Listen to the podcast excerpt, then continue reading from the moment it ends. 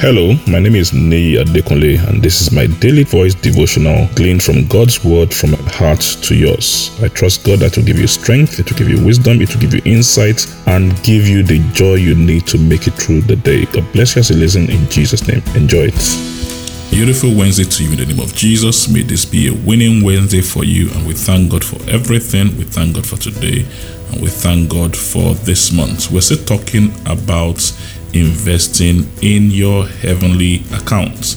Investing in your heavenly account. How do we make investments consciously in this our heavenly account so that we can enjoy the treasures of the account when we need them?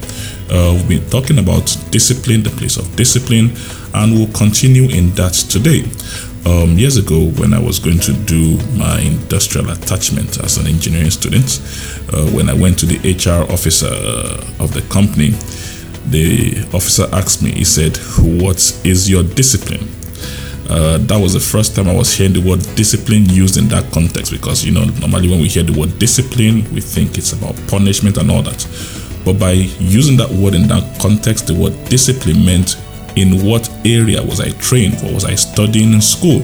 So I said, oh, my discipline is, you know, electrical engineering at that time. You know, so again, in that context, the word discipline is, you know, the training we are going through, you know, you know, it means the training we are following in a dedicated path so that we can come out with a clear outcome. So if we are going to maximize our heavenly accounts, if we are going to invest in it, we need clear disciplines to follow, clear dedicated action so that we can come out with the clear expectation we are out to get. Incidentally, the word disciple, which is something we use a lot as Christians, is from the word discipline.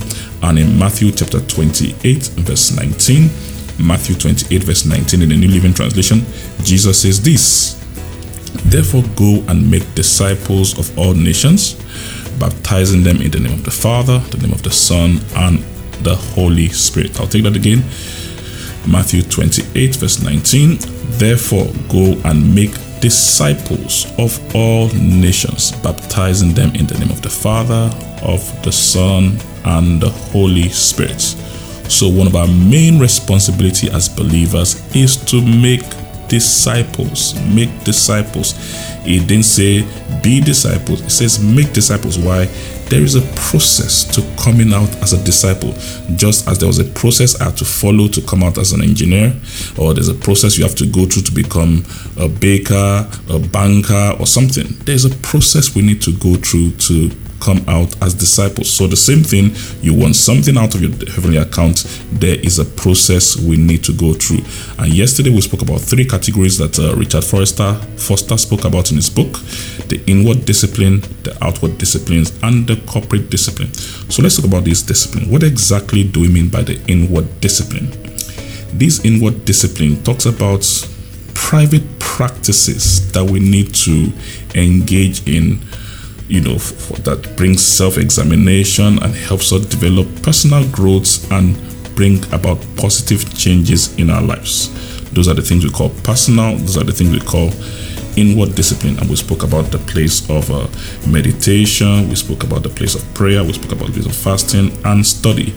The outward disciplines are practices that characterize our public conducts, you know, things we do that influence our public conduct and makes the world a better place. And under that, we have things like simplicity, solitude, submission, and service to others.